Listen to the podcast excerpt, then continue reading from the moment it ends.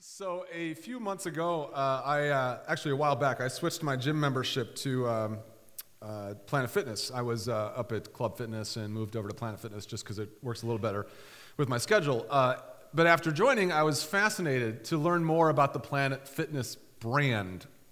Uh, aside from really emphasizing the color purple, they are trying to target people who are afraid of gyms, people who are intimidated by spandex and by um, tank tops.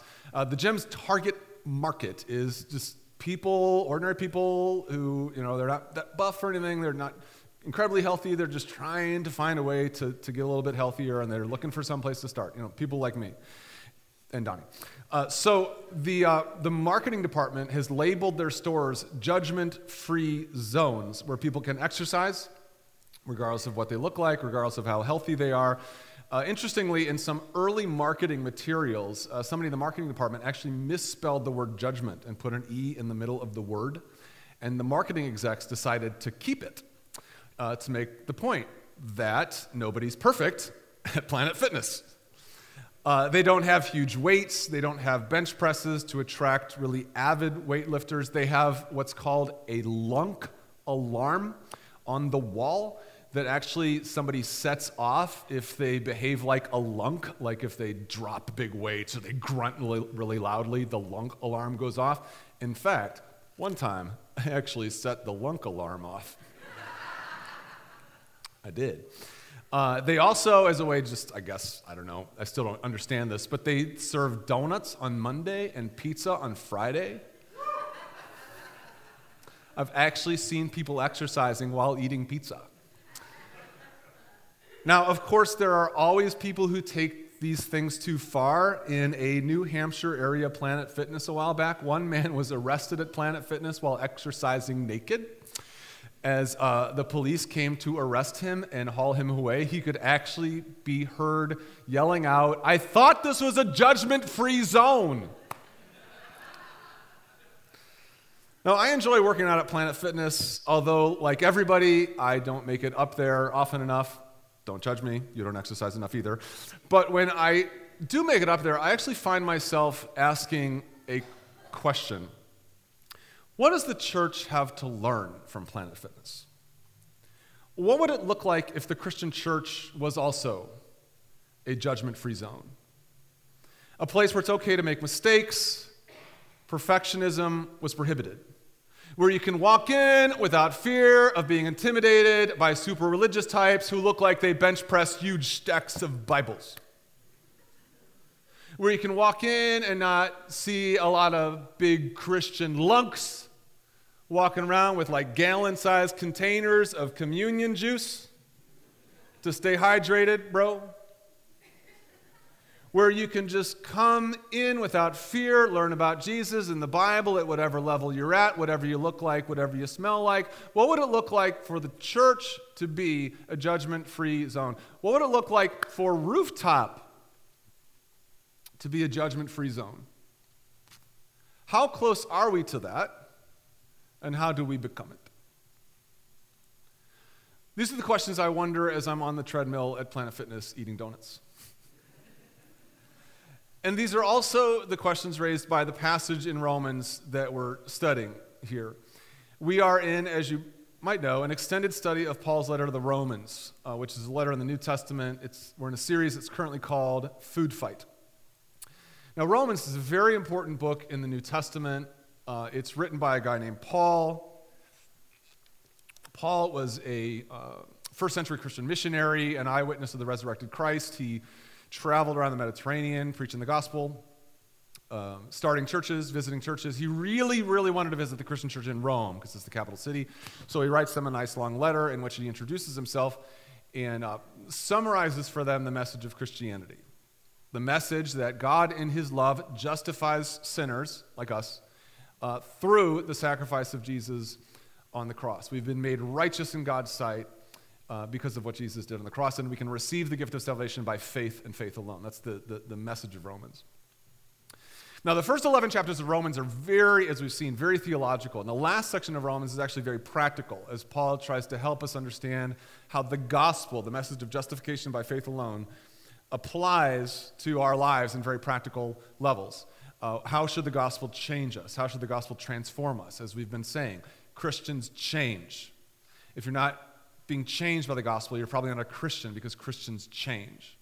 Uh, the gospel makes us more loving. The gospel makes us more submissive. The gospel makes us more courageous. And the gospel also makes us less judgmental. When properly lived out, the gospel changes judgmental churches and judgmental Christians into judgment free zones. That's the subject of the passage in Romans that we've been studying. So let me go ahead and read to you our passage for the morning, uh, after which we will discuss it.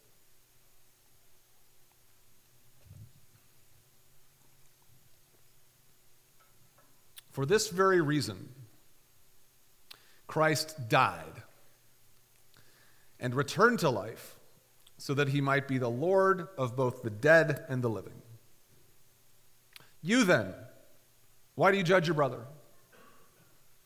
Or why do you look down on your brother? For we will all stand before God's judgment seat. It is written, As surely as I live, says the Lord, every knee will bow before me, every tongue will confess to God. So then, each of us will give an account to God. Now, this uh, uh, surprisingly short passage for us uh, has it, it, takes place in the context of a, of a larger discussion that Paul is having with the people uh, in the Roman church.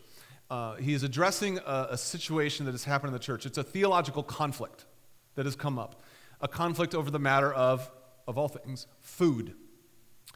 And he is addressing two different types of people uh, he labeled them a couple weeks ago the uh, weak or the strict Christians, and then the strong or the, the more um, uh, permissive Christians. Um, permissive isn't the right word, isn't it? Strict and uh, flexible? Flexible, we'll go flexible. The, the strict, uh, uh, weak Christians are, are those who believe that in order to kind of keep in good with God, they have to continue to obey Old Testament laws about what to eat and the strong Christians, the more flexible Christians, they believe that no, you, you really don't have to obey those Old Testament laws anymore. Je- Jesus died to, to uh, save us from those laws. Now, instead of happily coexisting, the, the weak and the strong, uh, instead of like learning from each other and just being happy to be part of the same church where you can kind of be different from each other, they had started bickering and they had started judging each other. And Paul enters the fray of this theological conflict to, to sort of like calm things down. And, and one of the things he points out, in fact, the big point he makes in this passage is, is he says the matter of what to eat as Christians is, is what he calls something very important. He calls it a disputable matter. What to eat as a Christian is a disputable matter. It's not that important. It's something that we can disagree on. It doesn't have anything to do directly with the essence of Christianity, the essence of the gospel. The essence of Christianity is remarkably simple it's that God, in His love, sent Jesus to earth to teach us how to live, to die for our sins, to be raised from the dead, to rule over creation, and that He's coming again to judge the living and the dead and to restore all things. That's the essence of the gospel. That doesn't involve eating things. Knowing what to eat does not have a direct correlation to the essence of the gospel. It's a disputable matter that we can disagree on in good conscience and still regard each other as Christians. Now, we've been making a lot of application of this passage that Christians today get caught up in various food fights, which is why this series is called Food Fights. Uh, arguments over disputable matters that are important but secondary. And our disputable matters can be of any many different types. They can be doctrinal issues, like the, the particulars, the particular theological opinions we have.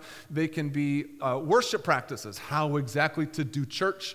Uh, they can be political opinions. They can be moral behaviors. These are all very important things that we really need to discuss and debate, uh, but they, they don't need to alienate us from each other as Christians. We should resist the urge to divide over these things, and we must not, under any circumstances judge one another because of them. And that's Paul's big beef here in this passage judgment. As he says, You then, why do you judge your brother? Or why do you look down on your brother? I mean, you judge your brother because he eats a different diet than you? Really? Now, Paul was a big anti judger. I mean, he's already talked about the importance of not judging in Romans at least a couple times. And in this sense, he's actually just kind of channeling uh, Jesus, uh, who is also a big anti judger. I mean, Jesus says quite famously in the Sermon on the Mount, he says, Do not judge, or you too will be judged. The, the Bible is very clear about not judging.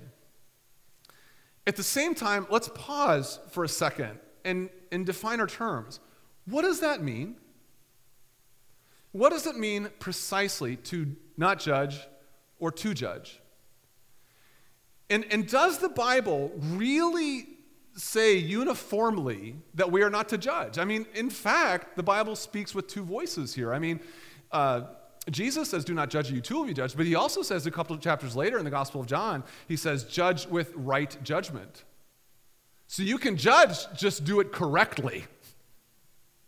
And, and, and, Paul, for his part, he says, hey, don't judge your brother. But he also says in Corinthians, he says, is it not those inside the church you are to judge? So don't be judgmental to the people outside the church, uh, but you can judge all you want inside the church. Let them have it. Go to town. So, so what is the Bible telling us here? To judge or not to judge? Is this supposed to be a judgment free zone or a judge more and better zone? Well, part of the problem here is that the specific meaning of words can be really hard to pin down. I mean, you, you know that the word judge can mean a lot of different things. And this is true in Greek too. The New Testament was written in Greek, and the Greek word for judge is the word krino. And krino can actually, it has, the smart people say it has a large semantic range. And it can mean a lot of different things. The word krino can, can mean to decide, like to, to make a decision, to judge. It can mean to adjudicate, like to oversee a trial. And it can also mean to condemn, to form a negative opinion of someone and punish them accordingly. And when it comes to the different meanings of the word krino in the New Testament, uh, there's exceptions to this, of course, but Christians are frequently called to decide, Christians are sometimes called to adjudicate, but Christians are never called to condemn. And that's the meaning of the word judge that Jesus and Paul are, are condemning here. Judgment is condemnation. It's what Jesus is actually getting at in the Gospel of Luke when he says, Do not judge, you will not be judged. Do not condemn, you will not be condemned. This is an example of what's known as Hebrew parallelism. Uh, when rabbis, Jewish rabbis, say the same thing in slightly different ways, but by reading each line, you can kind of understand what they're trying to get at. To judge is to condemn. And to condemn is not to just be critical of others, it's to treat them as less deserving than you, as further away from God than you, and as more likely to go to hell than you. To judge is to condemn. Now, you know as well as I do that Christians, let's be frank, us, have a reputation for doing this, and doing it a lot, and doing it very well. Being judgmental is one of the biggest criticisms that Christians today get from the world. In a book from a few years ago, it's a book called Unchristian What a New Generation Thinks About Christianity. The author actually uh, made the point that nine out of 10, nine out of 10 non Christian 20 something year olds view Christian people as judgmental. Nine out of 10 non Christian 20 something year olds view Christians as uh, judgmental people that they really don't want to spend a lot of time with. In fact, if you're a non Christian here this morning, two things. One, welcome. We know it takes a lot of courage for non Christians to go to church. And two, this actually might be a question that you have. I mean, did the greeter just pretend to welcome me, me gladly in the front door? Or is this church, what kind of church is this? Is this church filled with judgmental people types who are already like sizing me up in their hearts to decide if I, if I really belong here?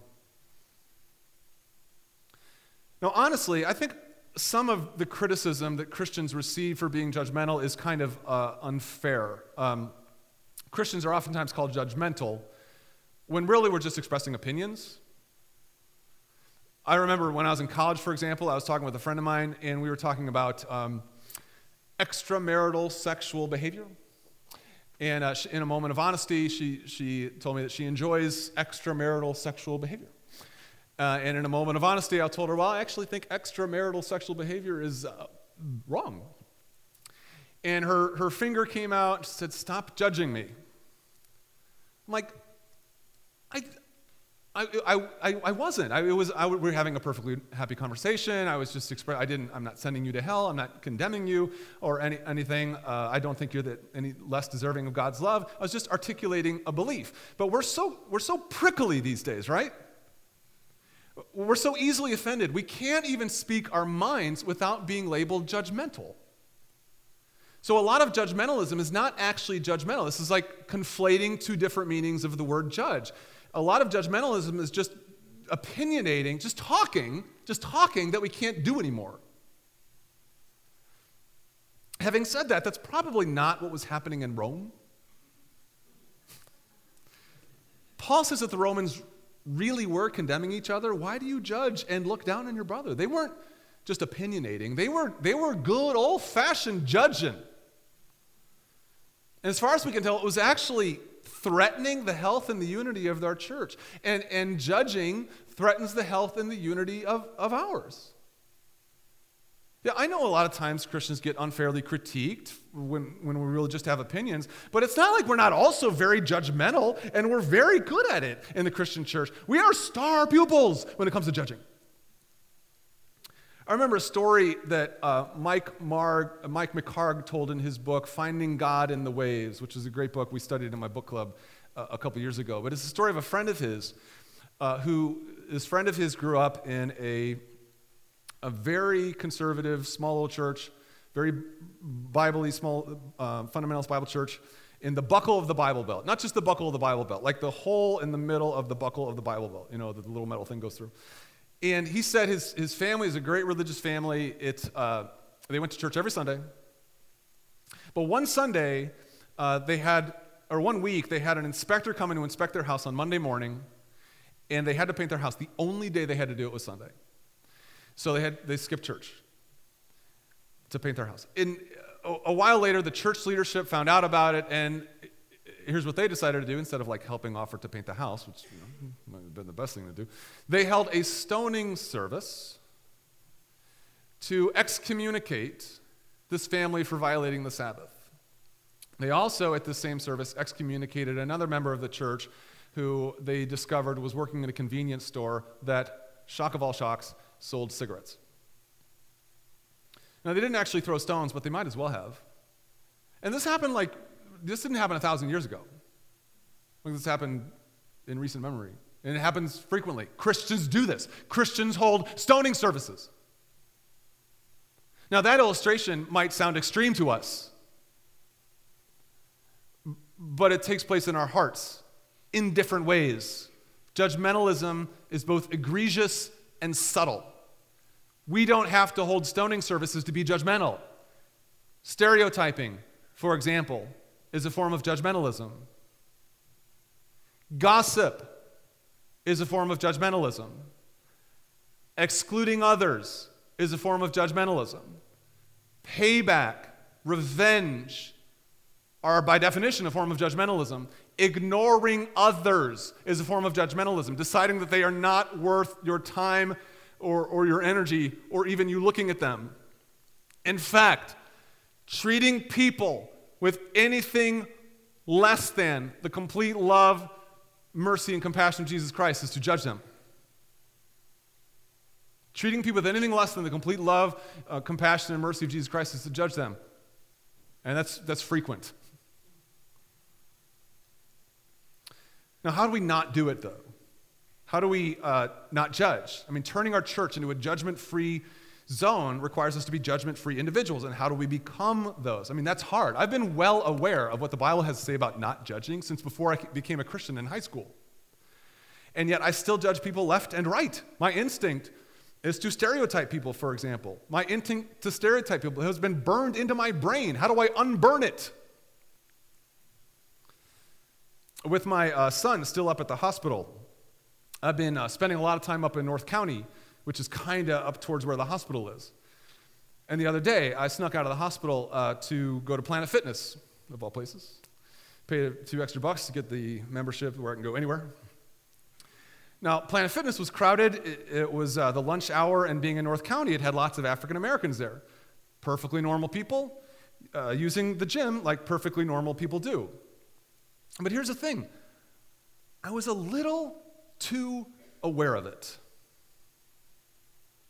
I was a little too surprised to see perfectly normal African American people using the gym. I was a little, I might have spent a little too much time thinking about whether or not I needed to lock my locker to protect my wallet, given that I'm in North County and, well, you know, North County. Now, I hate myself for being unable to shake these inborn judgmental instincts. How do I get rid of them? For the love of God, please tell me how I get rid of them. And if you're judging me for having them, well, I'll leave that between you and the Lord. Well, the Bible actually has a lot to say about how to become judgment free people. A lot to say. And I'm going to go ahead and distill it down to three general points. In order to become judgment free people who go to a judgment free church, we need to really understand three things. We need to understand something about ourselves, we need to understand something about others, and we need to understand something about God. First, we need to understand something about ourselves. We need to understand that we have bigger problems than other people's sin. we have bigger problems than other people's sin. I'm speaking, of course, about, you tell me, our sin. As much as we might enjoy condemning others in all the ways that we do, we find a way to ignore the fact that we are terrible sinners too. We are in trouble with God as much as they are. Our, our sin, for the record, is an even bigger problem than other people's sin because uh, we're not going to be condemned for other people's sin. We're going to be condemned for our sin. As Paul says here, why do you look down on your brother? We will all stand before God's judgment seat. Each of us will give an account to God. Not some of us, not only the really bad of us. Each of us will give an account to God. Each of us is going to have to spend some length of time in the principal's office. I'm sure you know that one of the reasons we can be so critical and judgmental of others is that it's a way of distracting ourselves from our own sins and problems. Usually we hate in others what we hate in ourselves, but who wants to like hate themselves? So we find a way to not do that by, by hating others. We're so smart, right? That's how we solve that problem. I don't want to hate myself, so I'll hate other people. Paul has already said in Romans chapter 2, he says, You who judge others do the same thing. And Jesus says quite famously, He says, Why do you look at the speck of sawdust in your brother's eye when you pay no attention to the plank in your own eye? I mean, that image is actually intended to be somewhat amusing. I mean, imagine a person walking around with a two by four in their eyes, walking around also trying to pluck bits of sawdust from other people's eyes. You, closer, I can't get to it. Is there anybody there? But this is how sin works. It completely blinds us and distracts us by the sin in other people's lives. We do this all the time, though. I, have told you before, I've confessed to you publicly that I hate people. I hate people who use their phones while driving, who text while driving. It makes me so mad. I will actually yell at them out of my window. I will speed up. I will roll down, I will roll down my, my window and yell at them to get off their cell phones. But then what do I do? I do the same thing. I do it with my kids in the car. I just tell myself that I do it better than they do it. Instead of like repenting and not doing it. That's probably the solution there. But instead of repenting and not doing it, I will yell at other people who do it. That's my solution. I'm brilliant. You and I have bigger problems than other people's sin. Oftentimes, the way we judge others, the way we yell at other people, uh, we hate in ourselves. Whatever we're yelling out the window at the world, stop doing that. If you want something to think about on your way home, here's a question What about myself do I hate so much that I judge others for it? What about myself do I hate so much that I judge other people for it? In order to become judgment free people in a judgment free church, we need to realize that we have bigger problems. Secondly, we need to realize that others aren't the people we think they are. Other people aren't the people we think they are. Our brains, I'm always fascinated in the brain, in neurology, and our brains have actually developed in such a way that we form opinions of other people before we have all the information. We do this because it's actually easier and efficient. Stereotyping can be helpful because it saves us precious time. But stereotypes and prejudgments are often wrong, and they're usually unfairly negative. Not only are our brains hardwired to stereotype, but they're hardwired to stereotype negatively. Now, this might have actually benefited us, like, you know, in the jungle, but it's actually bad for those of us who are Christians and are called to live in loving relationship with people, especially with people who are different than us. I mean, we as Christians are called to rise above our neurological impulses. Our brains have been programmed to stereotype and stereotype negatively, but God calls us not to judge, but to love others. And the way to do this, one of the best ways to do this, is to get to know people as individuals. There's a story in the Gospel of John, for example, that I really like. It's um, a story of a guy named Philip, who was one of Jesus' early followers. He uh, was out recruiting for Jesus. He's out getting more followers. And he went up to a friend of his, a guy named Nathaniel. And he, he told Nathaniel that he'd, he'd met Jesus. He wanted to go, come meet, meet him. He said this We have found the one Moses wrote about in the law, and about whom the prophets also wrote, the Messiah, Jesus of Nazareth, the son of Joseph. Jesus of Nazareth, the son of Joseph. Now, Nazareth, small backwater village, right? Small little town. Nothing fancy. Uh, there were no universities in Nazareth. There were no Fortune 500 corporate headquarters in Nazareth. Uh, people actually made fun of bumpkins from Nazareth, kind of like you know people around St. Louis make fun of bumpkins from Afton. You know, we can take it though, right? So uh, Nathaniel, when he hears Philip tell him about this guy from Nazareth, he says, uh, "Nazareth? Can anything good come from Nazareth?" Now, now, what does Philip say? Philip doesn't say, hey, go easy on Nazareth. I got cousins in Nazareth.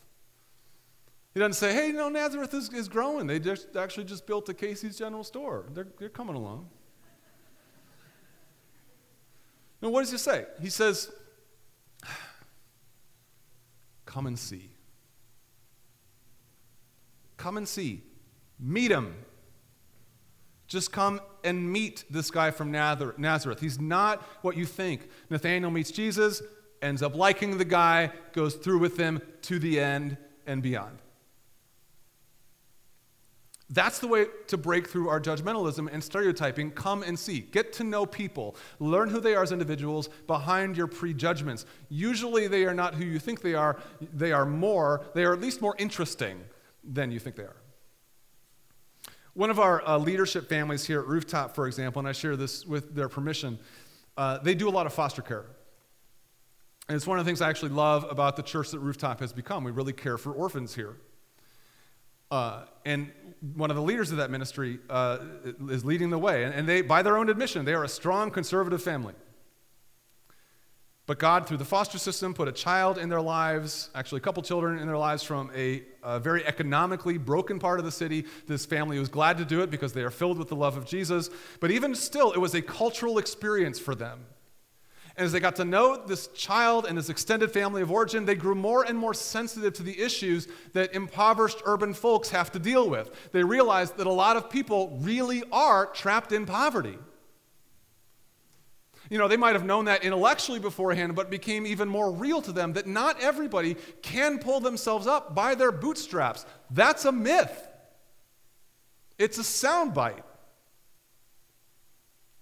The best way to become judgment free people is to get to know others as individuals, like Nathan got to know Jesus. Now, a warning here Getting to know people as individuals doesn't always challenge your stereotypes. Sometimes it confirms stereotypes. Don't be surprised. Stereotypes are stereotypes for a reason. Also, just because we get to know people doesn't mean that their sin is excused. You know, sin is sin. God hates it. Uh, I, I, have friends who are alcoholics. I get to know them. I understand why they're alcoholics stress, depression, family history. And that, that's helpful to understand, but it's still terrible. But at the very least, getting to know who people are, why people are that way, where they're coming from in life, it makes it harder to judge them and it makes it easier to help them, which is the point. Helping people. Jesus didn't come into the world to judge the world, but to save it.